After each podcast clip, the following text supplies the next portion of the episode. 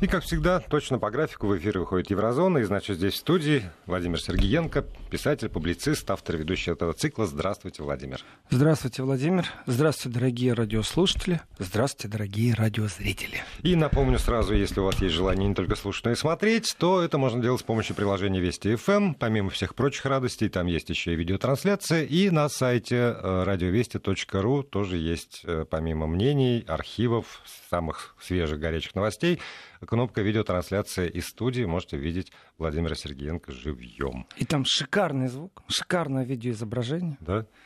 И главное, что потом можно всегда тоже прочитать то, что пропустили. Главное. Да, выкладывается в архиве. Так вот, э, Владимир, пока вы не начали рассказывать про Европу, я вам расскажу про нас. Давайте. У нас э, здесь э, в целях заботы о, о людях постоянно проживающих гражданах Российской Федерации, правительство решило регулировать количество э, иностранных рабочих на строительных объектах, за исключением Москвы и Санкт-Петербурга. Не больше 80%. У меня есть такая картинка, очень э, живая, э, не, недавняя совершенно. Есть такой Андреевский монастырь, прекрасный, в Москве. И реставрацию этого монастыря вели тут вот как раз э, весну, э, лето. И, наконец, закончили. Я это все наблюдал с завидной регулярностью. Делали это все таджикские гастарбайтеры. Где а, подвох? Православный монастырь, э, церкви, ванилиновой краской все закрасили на стройке исключительно работают э, приезжие.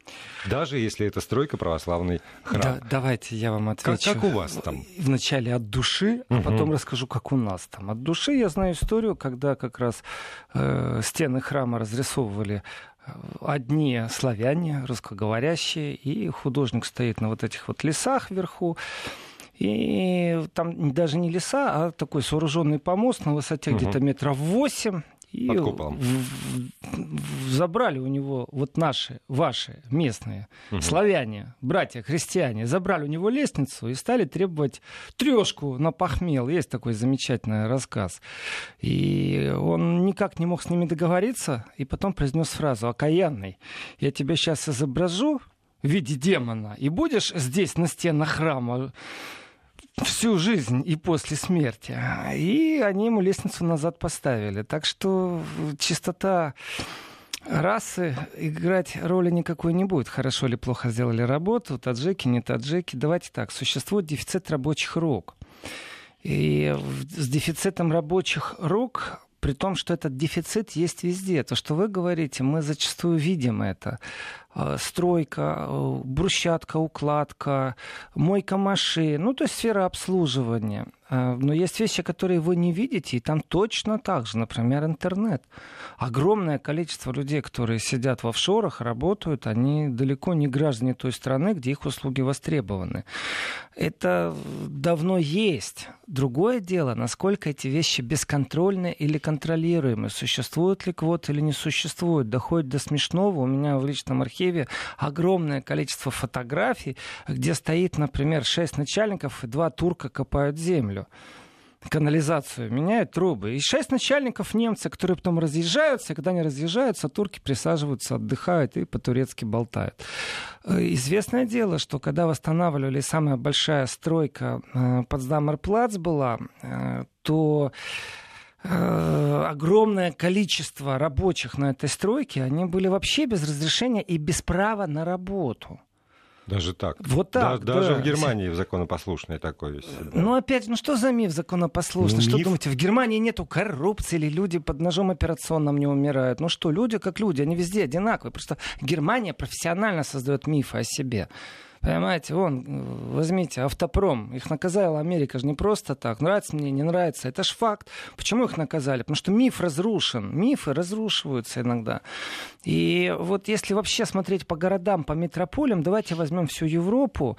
Если смотреть города, если смотреть вот на людей в этих городах, то что мы увидим? Кстати, если смотреть на города по Европе, то вот в 12 сегодня на Тверской открытие выставки Homo Ambulant, фото выставка, такие большие плакаты стоят, и вот э, Москва, Париж, Рим, Самые Лондон, как люди ходят, потому что вот знаете, кстати, кстати, вы знаете, что человек в среднем делает 5000 шагов в день, а э, все человечество примерно 40 триллионов шагов делает каждый день.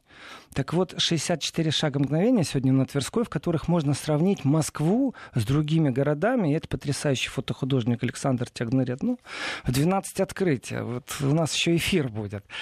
Но, но, но вот там можно увидеть, закроют. чем отличаются города, чем отличаются ноги, чем отличаются вот как мы ходим. Как, э, вот можно это увидеть. Потому что иногда вот тысячу раз скажешь, лучше один раз увидеть. Э, и вернемся вот в Берлин, в строительство в Потсдама, или туннель, который строили, долгострой, который был э, долгие годы э, как э, имя нарицательное. Я сейчас не о аэропорте Шонефельд, а я сейчас о туннеле, который вот в центре Берлина проходит, который тоже долгие годы строили. Там вообще специалисты были заграничные, там ни одного немца не было, швейцарцы строили. Но это тоже иностранцы, хоть и европейцы. Дело в том, что э, дефицит рабочих рук он в капитализме, хоть и регулируемый, но тем не менее облавы и облавы регулярные вы видите, при том, что по всей Германии это не связано с Берлином, по всей Австрии вы будете видеть эти облавы. Почему? Потому что стройки, как правило, где квалификационный труд уже существует вот в виде бюро, бумага, архитектор, инженер, а вот не квалификационный труд. Существуют тарифы. В этих тарифных статок, ставках минимальная зарплата, которую платят в Европе, она ну, раза в два больше, чем вы будете платить минимально человеку, которого наняли вот гастарбайтера, который приехал нелегально. Потому что экономия есть на страховках, на выплатах в пенсионный фонд.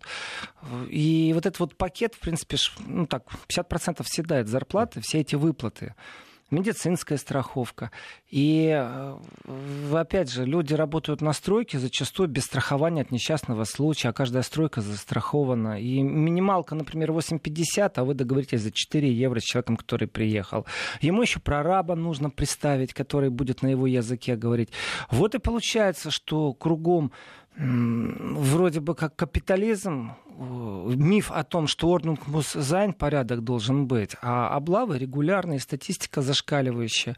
Это, ну, скажем так, естественное проявление, при том, что, опять же, когда подряды берут государственные, в том числе, именно это мы наблюдали вот в центре Берлина, и это были не скандалы, а это были все время попытки затушить скандалы, потому что э, всплывали неприятные цифры, неприятные факты. И если на машине такой микроавтобус, на нем написано э, Цоль, я по-немецки говорю, зачастую букву Z как Зора, Угу. Вот э, не немецко читающее или немецко говорящее пространство, как «з» читает. «Ц». «Цо». «Цоль». Это, в принципе, пограничники, которые имеют право и занимаются охраной э, трудового кодекса и вылавливают вот этих гастарбайтеров. И здесь палка о двух концах. Капиталист, конечно, подрядчик, который получил деньги на подряд, он пробует на этом деле сэкономить, но он нарушает законы. И когда у тебя с э, лесов падает человек, он не застрахован, кто оплачивает его лечение, как это все происходит. В принципе, это уголовная ответственность. И вот эти облавы, они регулярные. Как правило, сейчас в этих облавах еще буквально недавно постоянно выводили на улицу поляков и румын. Ну, в связи с тем, что Европейский Союз принял законодательство, что граждане Европы просто регистрируются, и они имеют право на работу, то есть упрощенная процедура.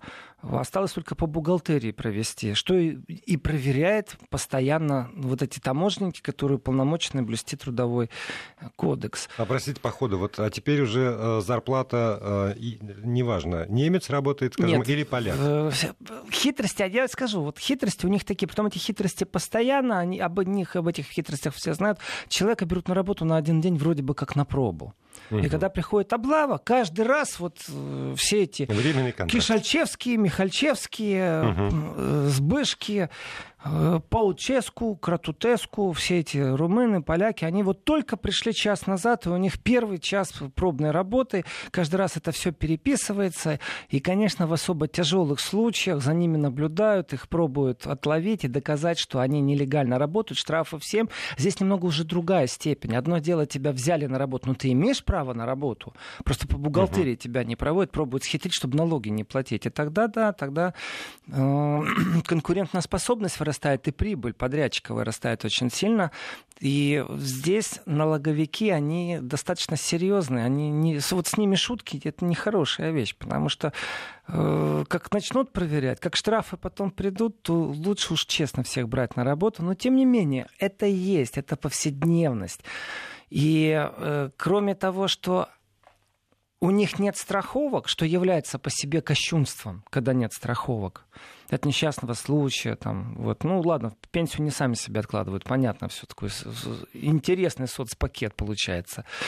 Э, но здесь еще и другая вещь, ведь это укрывательство от налога. С каждой зарплаты идет налог. Э, и, и здесь вот эта вот хитрость такая, она карается достаточно жестко, но это бесполезно, понимаете, все равно они лезут и лезут, все равно фирмы организовывают эту дешевую рабочую силу огромное количество э, фирм, которые вот специализируются не на поляках, на румынах, а на бывшей Югославии тоже профессиональные строители. И у себя на родине человек зарабатывает в 3-4 раза меньше. Поэтому он приезжает, устраивается, он прекрасно знает, что он нелегален. И, конечно, одно дело, когда обои в квартире кому-то клеят, об этом никто не узнает никогда. И совсем другое дело, когда большая стройка идет, это каменщик, профессиональный сварщик. То есть именно вот профессиональные руки. Ведь скандал с профессиональными сварщиками, которые работали в Польше на верфи, это же вообще пощечина такая сильная, всему лицемерию которая есть в Евросоюзе, оно, которое вылезло пощечина всему трудовому закону, всем их политикам. У них на верфях работают, работали, сейчас не знаю как, ну, скандал был связан с тем, что работали люди Северной Кореи. И не было никаких социальных выплат, пенсионных выплат, страхования никаких не было. Плюс они получали одну десятую от зарплаты, остальное государство получает. И жили они в условиях не очень хороших. Но оказывается, в Европе большой дефицит сварщиков большой дефицит крановщиков. И э, если хитрости с водителями-дальнобойщиками уже всем известно, как украинские дальнобойщики работают по найму в польских фирмах, польские фирмы, если что, э, ну, ну смесь таких однодневок, не однодневок, если обанкротить, то тоже не жаль, если штраф будет слишком большой.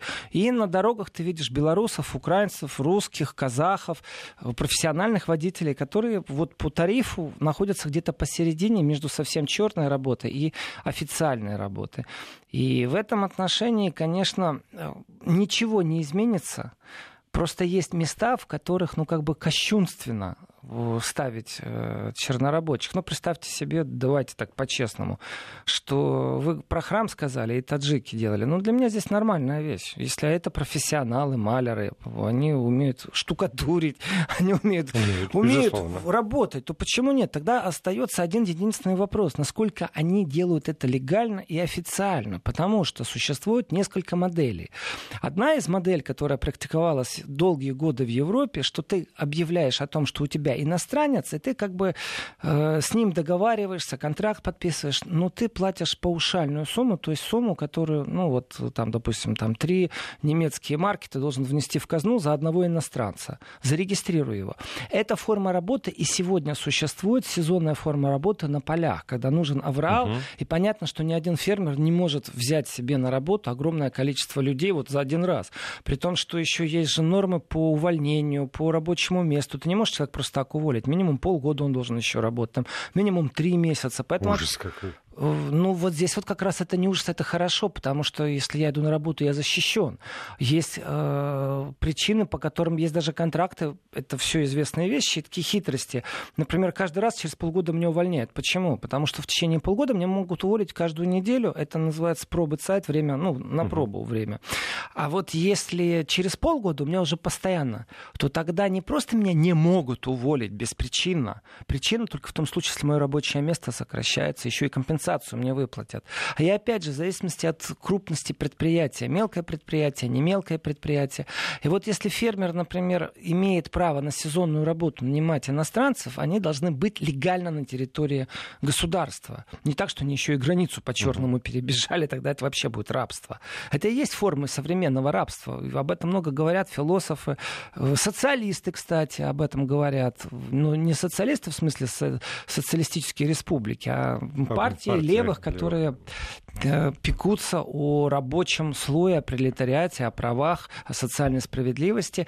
И здесь просто за одного человека есть определенная сумма, которая вносится.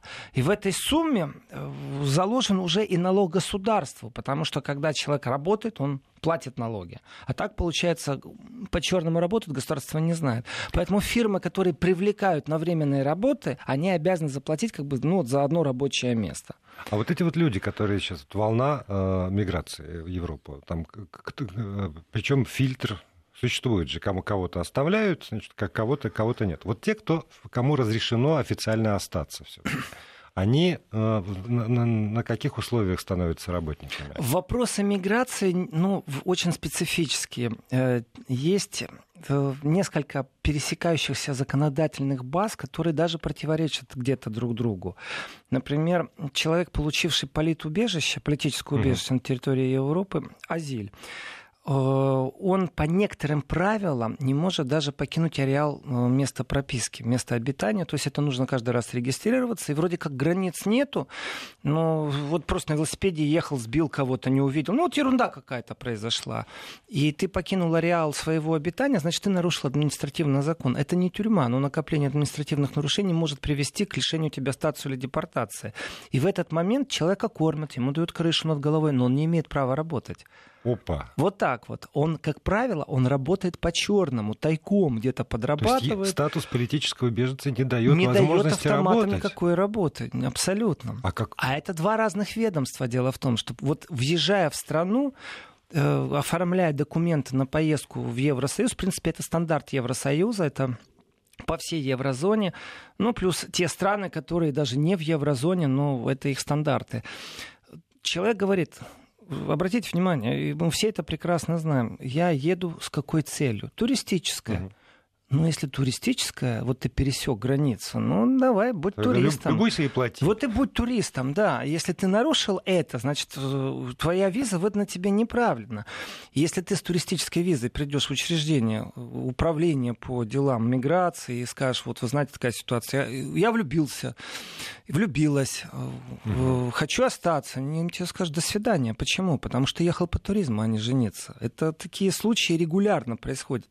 Для того, чтобы не было злоупотребление. Вы придете и скажете, я хочу работать. Мне скажут, извините, но вы не имеете права по вашей визе. Выезжайте, угу. пожалуйста, назад в страну вашего обитания, визу. подавайте документы. Угу. Если там примут решение, что вам могут дать право пребывания в стране с рабочей визой, пожалуйста. Но мы вам даже рассматривать не будем давать. Вот именно вот здесь вот и есть крючок. Когда человек получает политубежище, он не получает автоматически статуса и право на трудозанятость. Он должен пройти вот этот вот Крым-Рым медные трубы, потому что добраться нужно до учреждения, выдающего это разрешение, объяснять, почему. Есть люди, которые ну, спотыкаются, у них сил не хватает пройти бюрократические круги. Э, есть даже те, кто не пробует этого делать, им это не нужно, потому что он знает, что он год-два переждал, ему проходить это все, ему лучше пойти уже подработать где-то по черному. И здесь черный рынок труда достаточно велик. И Меркель, когда вдруг сказала, что что сирийских э, водителей будет она э, по упрощенной процедуре, например, сажать за рули европейских машин, то состояние шока в первую очередь было не в Германии, а в Польше в Чехии. Да, потому что это Потому их, что их, она забирает рынок, у да. них рабочие места. И как? Притом беспредельно.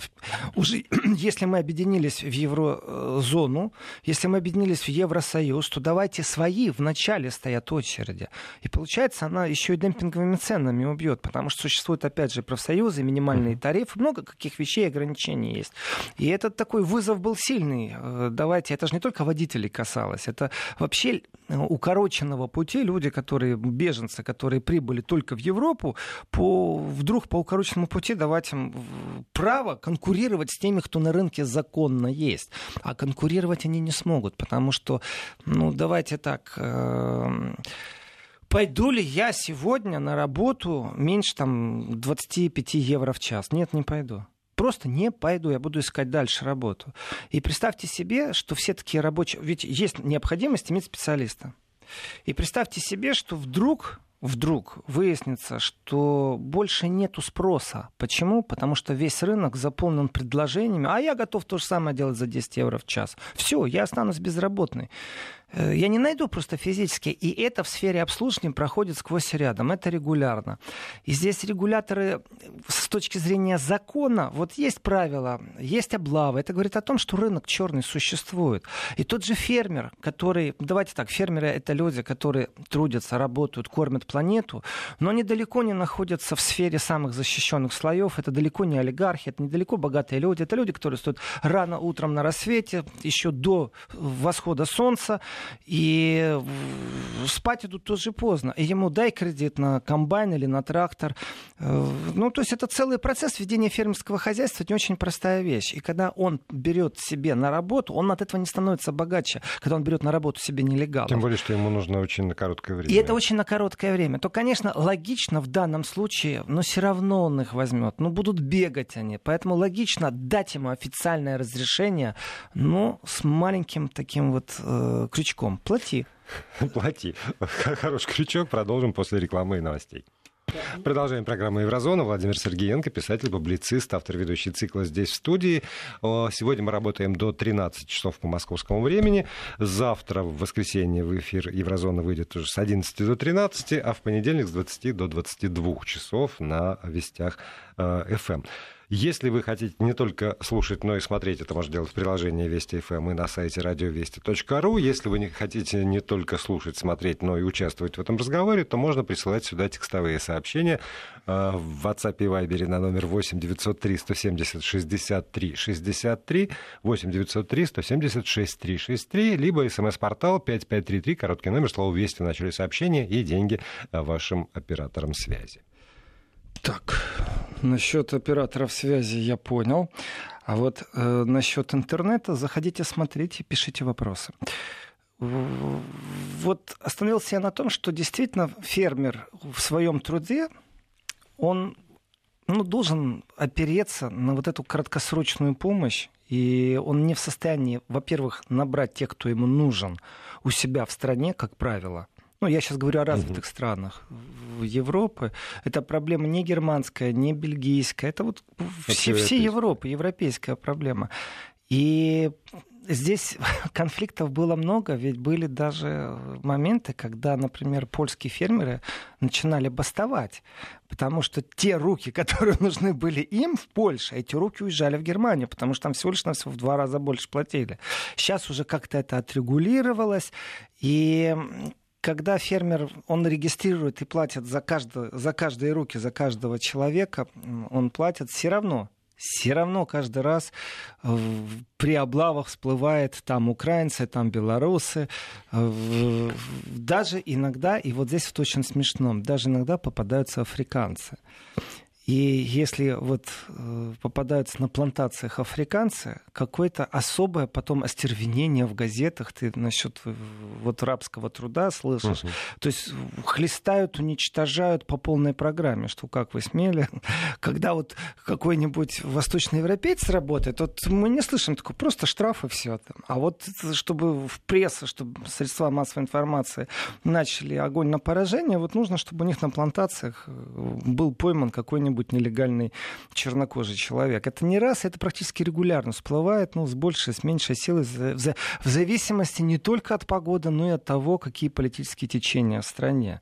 А в этом смысле законодательство не, не гибкое. То есть за последние годы, скажем, ничего в этом смысле не, не меняется, но просто учитывая ситуацию и с, с расширением Евросоюза, с включением новых государств, и с миграционной волной. Практически не изменилось. То есть э, вообще-то произошло наполнение определенных определенных каналов, вот где нужны рабочие головы, рабочие руки, рабочие глаза, тем, что Европа расширилась. И действительно, Румыния, Польша, Чехия, они легальные рабочие. Мало того, они еще легально жить могут. У них вообще с этим проблем нет. Регистрируйте, плати налоги, все в порядке. Но ведь человек слаб в этом отношении. И давайте так, все, кто приехали по студенческим визам, они что же думают, что мана небесная на голову падает? Ну, Четко в законе прописано. И, и потребность есть. Если ты студент и приехал учиться, да, ты имеешь право работать. Но, вот это вот но, многие не понимают, когда они едут, что такое но. Но это не больше стольки-то часов в неделю. А это значит, дай Боже тебе заработать, вот дай Боже тебе заработать просто на твою же фитнес-студию дополнительно. Ну или там на хлеб. Ну, хлеб у тебя и так ты имеешь, получаешь. То есть давайте так, это все-таки до заработок, но это карманные деньги. Угу. Ты не сможешь ни отложить, ни помогать родственникам. И как только ты больше начинаешь работать, ты уже нарушаешь закон. А если тебя хоть раз поймали, ты попадаешь в базу данных, ты уже второй раз студентом не въедешь. И после того, как твое образование закончено, кто тебе сказал, что тебе разрешат остаться в стране, даже если ты будешь в совершенстве уже говорить к этому моменту на этом языке? Кто тебе сказал, что ты работу найдешь и получишь разрешение? Нет, ты же въехал как студент, и здесь бюрократия, она достаточно сильная вещь. Ты э, такое ощущение, что не с человеком будешь разговаривать, а с чиновником, ну, с, с оборудованием, угу. каким-то компьютером. 1-0, 1-0, 0-1. Поэтому ты зачем въехал? Учиться. До свидания, ты больше не учишься. Но я же вот язык выучил. У меня даже есть фирма, которая меня на работу примет. Вы себе представляете, не можете, постоянно люди обращаются с просьбой помочь остаться э, дайте вот контракт, я уже договорился, они наивны, они даже не, они еще не, не понимают, что это не поможет. У меня друг намерение о том, что мы возьмем их победил на работу. голландское государство. Как? А, ну, он э, ваш э, земляк. А, и в свое Берлинец в смысле? Нет, в смысле э, с Западной Украины. Ага, очень, есть... очень хороший мой приятель. Урожденный в городе Львове или где-то ну, оттуда? рядышком. Вот. Он поехал учиться в, в Нидерланды. И как-то, ну, у него предпринимательская жилка, которой я завидую отчаянно, он как-то сразу понял, что э, можно э, создать фирму, и стать вот каким-то мелким предпринимателем, и это не противоречит какой-то вот букве закона по поводу студенческой визы. И практически с первого курса он там замутил какое-то дело, и, и пошло. И дальше он хорошо учился, и работал не больше То вот есть этого... комсомол спортсмен да, да, активист. И вообще красавец. красавец. Да, вот это все было. И к окончанию университета он уже имел, э, ну, как бы стаж вот такой предпринимательской деятельности. Ну, если еще да. имел постоянный доход, он, то Он понятно. закончил университет. Ему голландское государство сказало спасибо, поучился, возвращайся. Он да. говорит, как это? Я не просто так себе поучился, я еще, и он судился в течение полугода. Вот молодец. И, вот, в, и, вот. В, и в итоге он победил это самое голландское государство, получил, э, ну там, Его по, пример другим наукам с голландцами судиться. Владимир, знаете, вот действительно государство, его можно оценивать по-разному. Есть люди, которые пробуют оценить государство с точки зрения ВВП. Есть люди, которые пробуют оценить государство с количества учебных заведений а не тех, кто в них учится. Есть те, кто, конечно, угу. считает количество студентов, сколько специалистов каждый год выпускается. И есть люди, которые оценивают вот с точки зрения просто юстиции государства. Количество тюрем, сколько людей сидит, за что сидят, э, условия содержания, сколько людей там заболели. Э, и вот, вот так вот оценивать государство на самом деле безумно тяжело. Ведь действительно миф о том, что Россия недоразвита, лопается, как только человек попал на территорию России. Ну вот он лопается. Они считают на Западе, что вот здесь много что происходит не так. И еще раз о Мундиале, о футболе. Да, это абсолютно правильно вот такие вещи делать, даже если государство за это платит деньги, потому что ворота открывает и мировоззрение расширяет у тех, кто имеет ложные представления. Но ведь есть же специалисты, которые только о правах человека э, рассуждают и только видят все в черном цвете. То есть он свое бревно он не увидит, а чужое бревно увидит. И вот здесь вот один из моментов, э, то, где спотыкается сегодняшнее государство, я об этом поговорю завтра очень подробно, потому что за два дня в Берлине я успел поговорить с шестью депутатами Бундестага о событиях в Хемнице. Э, ну, давайте так сразу и проанонсирую. Представьте себе, что в 2018 году депутат Бундестага ходит в бронежилете. Вот так, настолько это все серьезно. И подробности, давайте так, опять же, у нас уникальная ситуация. Президент Ферфас Шуц, это агентство федеральной защиты Конституции, то есть внутренняя разведка.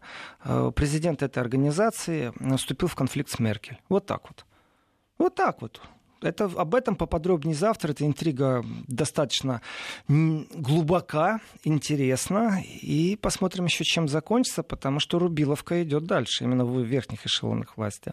А вот что касается судов, это то, на чем играют а, те, кто, вот, ну, скажем так, давайте тоже, не кривя душой, скажем, не разделять европейские ценности. Это одна из ценностей человека, оспорить в суде не правовое решение или же спорное решение. Это ценность, притом за эту ценность э, нужно бороться изо всех сил.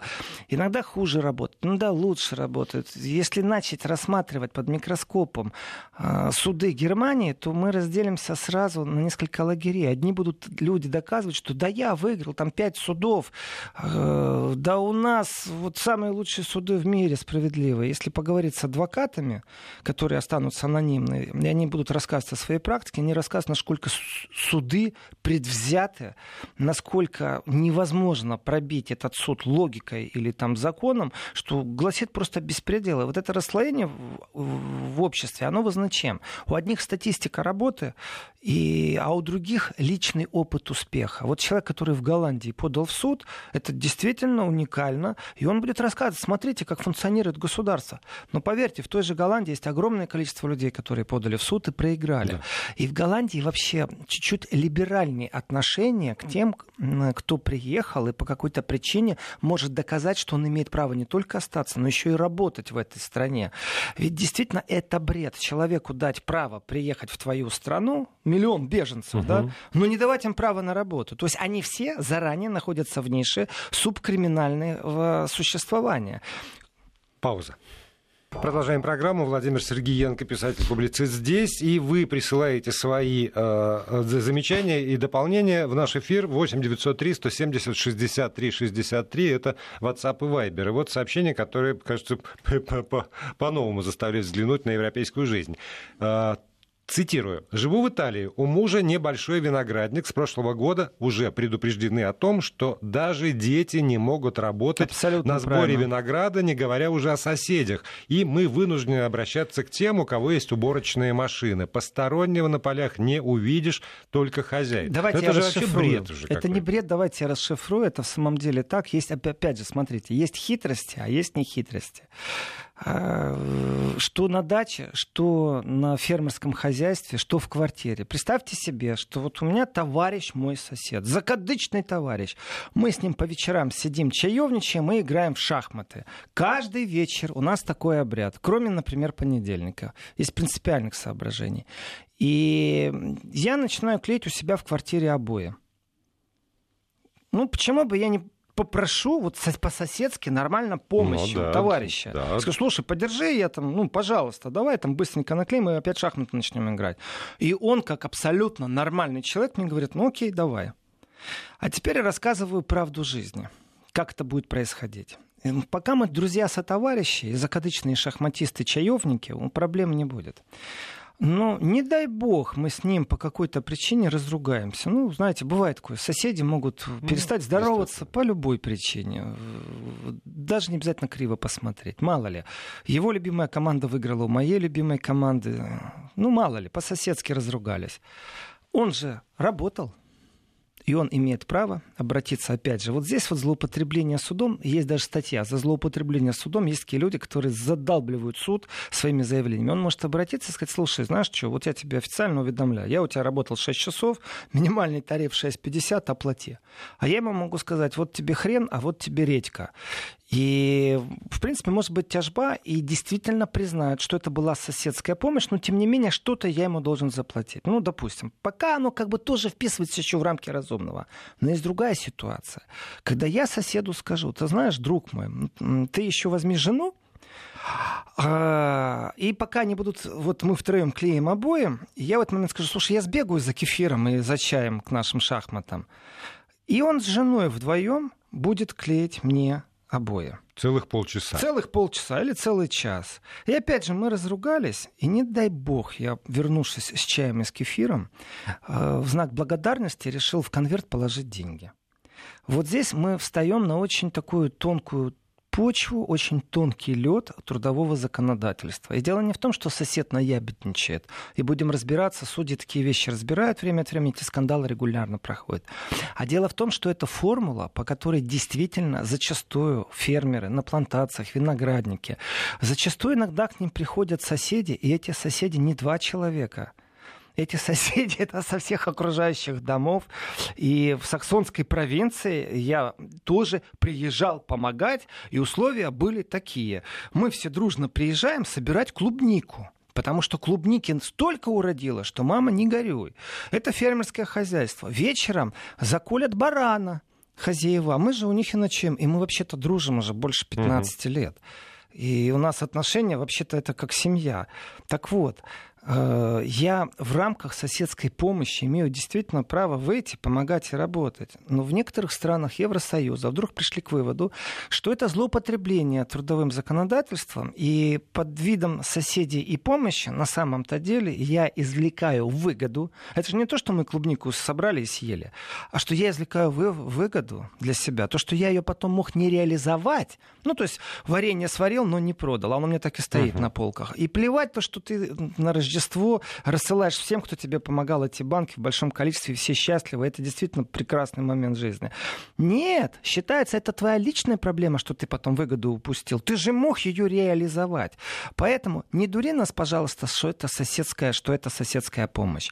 Это ты эксплуатируешь уже труд, и не дай бог у тебя на плантации заметят не только твой ребенок нормально, один соседский ребенок, ну ладно, глазки прикроем. Но не дай бог тебе придут шесть одноклассников. Это будет эксплуатация детского труда. И не дай бог через забор это увидит твой сосед, с которым у тебя идет война, почему этот забор на 10 сантиметров в этом году залез на мою территорию. И суд тоже никак разобраться не может с этим, потому что суды не спешат с такими вещами разбираться.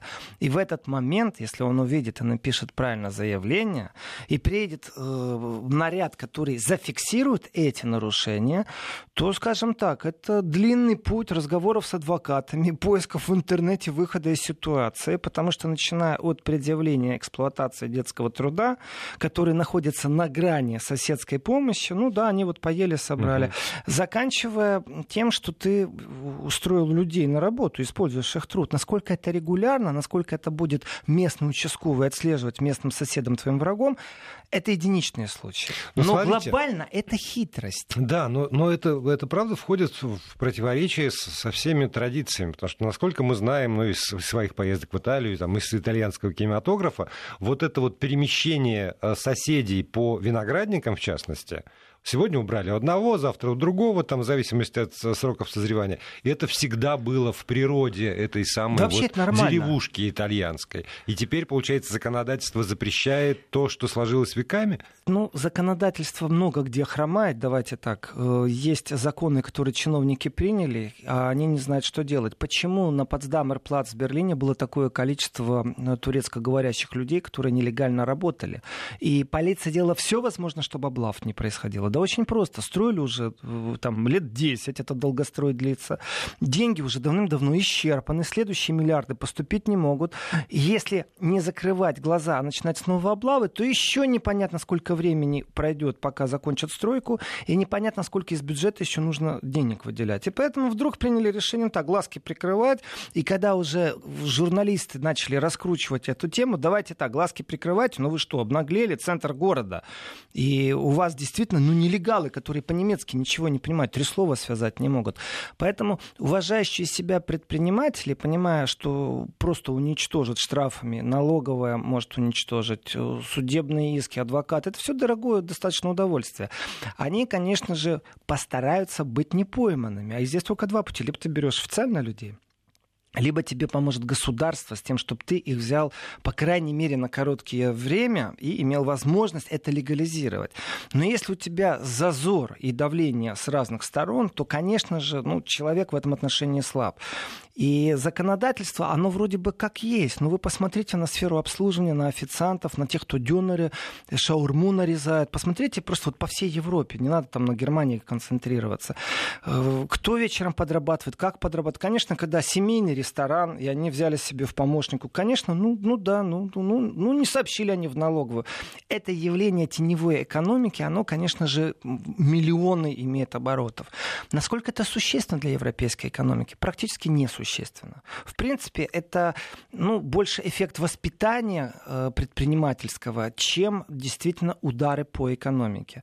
Возьмите Польшу. Из Польши утекает э, по официальным каналам, по официальным, около 3 миллиардов евро в эквиваленте э, на территории Украины. Это гастарбайтеры, это все нелегалы. Это все нелегалы. И тем не менее, что они могут сделать? не хватает, тем Если... не менее. Им не хватает. Они должны изменить законодательство. Но так получилось, что законодательство не успевает за реальностью жизни. Реальность жизни такова, что те польские руки, те польские головы, глаза, уши, все, что нужно, интеллект для того, чтобы работать, они ушли в Европу, в Англию, в Германию, Францию. Посмотрите на страны Балтии, куда люди уехали, в Лондон, в Париж, посмотрите, и, где и няньки. теперь мои приятели, у которых э, бензоколонка в Польше, не могут укомплектовать штат, потому что не могут найти Это лю- проблема. людей, Это и они уже проблема. готовы взять украинцев незаконно. Но, но они без знания польского, а там нужно, чтобы хотя бы уметь хоть как-то разговаривать. И прям мучаются, сами работают с утра до ночи, потому, это потому проблема, что и э, здесь не могут найти государство, людей. государство дает определенную, ну скажем так, определенную возможность людям перекрутиться, перевертеться.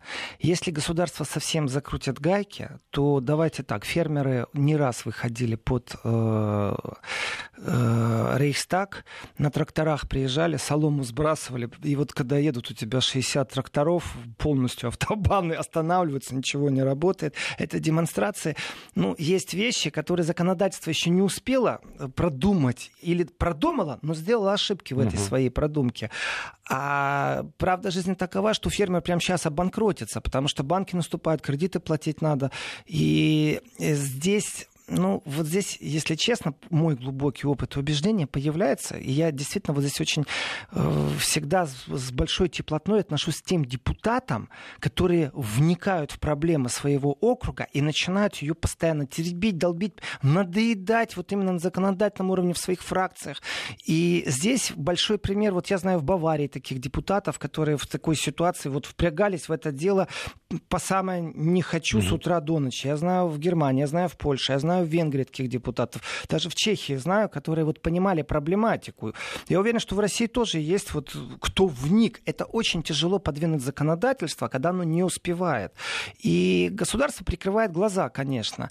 Но тем не менее, как бы государство не прикрывало глаза, если есть сосед, у которого есть культура внутреннего сту- стукачества, или наоборот, э, э, внутренняя культура стукачества, и то, и другое, это разные вещи, потому что можно, ну, как бы постоянно звонить и жаловаться, что тебе громко, а можно э, жаловаться так, чтобы облава была, и у тебя забрали вот этих вот 10 человек, которые тебе помогали в хозяйстве. Это очень все тонкий лед, который в зависимости от времени года и страны, конечно, меняется. Продолжим после паузы.